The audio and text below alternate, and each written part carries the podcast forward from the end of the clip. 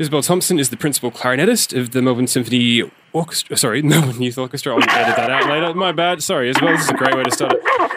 I wish, yeah. I know, we're getting there. Here to talk to us about the MYO's Moments of Beauty program. Isabel, thank you for joining me. No worries. Good to be here. Can you tell me briefly what Moments of Beauty is about, kind of what it entails? Okay, well, it's like a series of small concerts which are put on at the State Library, just kind of surprise free concerts that um, like involve a couple of Melbourne Youth Orchestra's ensembles, so nine of them, um, ranging from the younger ensembles, so the junior strings, up until the um, Melbourne Youth Orchestra, and then also the little um, smaller chamber groups like the MYO Wind Quintet and also the brass ensemble. And we basically play some music for the for the general public and tr- in trying to um, promote uh, classical music and also music with young people, and also in celebrating MYO's 50th year milestone, which is exciting. What kinds of works will you guys be playing? Um, well, as part of the Wind Serenades, which I'm a part of, we'll be doing Dvorak's Wind Serenade and Strauss's Wind Serenade, and also for the Street Symphony, which is the Melbourne Youth Orchestra. We're playing uh, Shostakovich's Festive Overture and the Gadfly Suite, which is pretty awesome repertoire. It's nice to see some Shostakovich on the repertoire. Yeah, yeah, it's really cool. Fun piece to play and good to listen to too.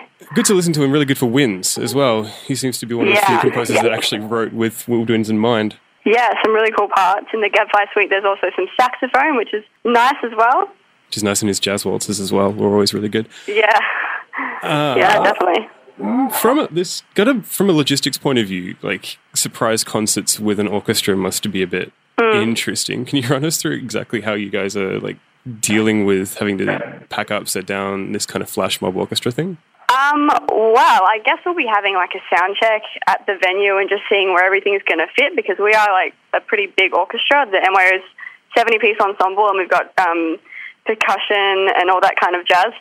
So, I mean, the logistics of it isn't really up to me. That's something that the MYO have to work out. But it's we're going to be on the foyer, in the foyer for Wind Serenades because that's a smaller ensemble, and in the forecourt, so like outside the library for the, the bigger ensemble, so there's a bit more space.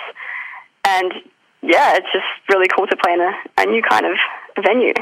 Have you ever played in venues like this before? No, no, I haven't. It's usually at the Melbourne Recital Centre, our concerts, which is like a, you know, obviously a concert hall designed for orchestras and ensembles like this, but um, playing in a library is a, something a bit different, so it should be really interesting.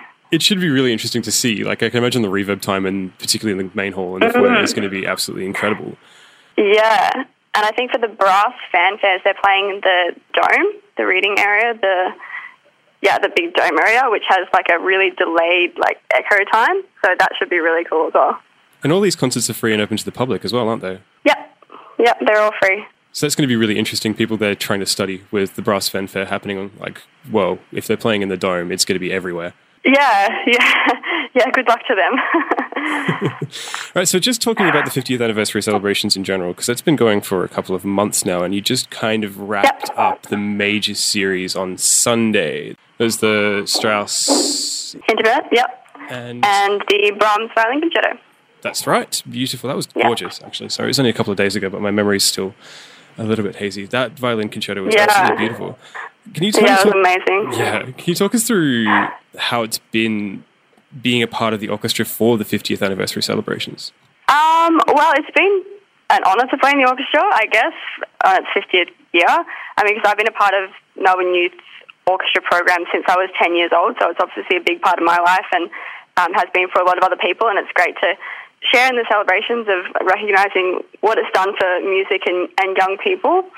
And uh, yeah, I guess we have a lot more, um, a few more celebrations coming up with our big concert at the end of the year as well in the town hall to celebrate that. So um, yeah, it's been a real honour, and I really am gra- I'm grateful for what Melbourne Youth Music has done for me in my life. What have your highlights of the season been so far? For this year, For this year? uh, well, we got to play. We got to see the Aus- Australian World Orchestra. I think, I'm pretty sure it was that one. And we got to have a masterclass with a few of their players and see them in concert. Uh, and I guess this State Library um, performance is a highlight for me. We've already started rehearsing with the wind serenades, and I'm really looking forward to that. How long does the MYO usually take in their rehearsals? How long before a concert are you starting to prepare? Um, well, we would have seven or eight rehearsals prior to a concert, I guess. Uh, so we do four concerts a year, and we rehearse for three and a half hours on a Saturday afternoon. Cool. And seeing all these celebrations going on and seeing attendance rates and even just participation within the orchestra itself, are you confident about the future of the orchestra? Uh, yeah, definitely. Um, I think it can only get better from here, I guess. I think we've got a really um, strong foundation with our conductor Steve and all the um, the people who work behind the scenes at MYO. And even next year, the programming is amazing, so it'll attract a lot more players. So de- yeah, definitely confident in the future of the orchestra. Because it's the thing that's like quite present. It's an ever-present like threat, I guess, to particularly in Australian classical music tradition because mm-hmm. we don't have a tradition that's as long, even as an American, but particularly as the Euro tradition mm. in this country. Do you think, and even looking over the programming from this year and stuff like that, and seeing the really heavy influence of Euro composers and there not being a huge influence of Australian works, and particularly Australian mm. works from female identifying composers, do you yeah.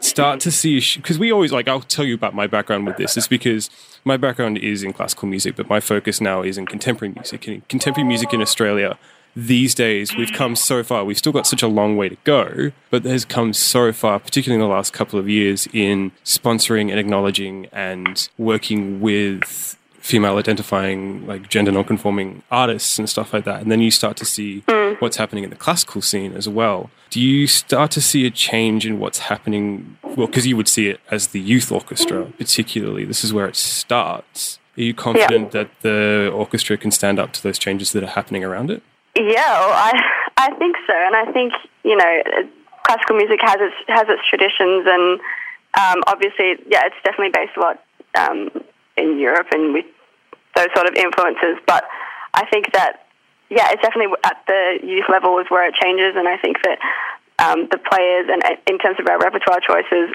we're all conscious of that and willing to you know go along with the change, and yeah, and I feel like the choice of repertoire, even for this year, has been like we've had the Kats-Chernin piece, which is earlier on in our in our program, which is you know incorporating a lot a bit more of a modern kind of Australian aspect of things in the orchestral world, and I think that yeah we're definitely up with the change, and so is Melbourne Youth Orchestras, and yeah we're likely to see more of that in the future, I guess.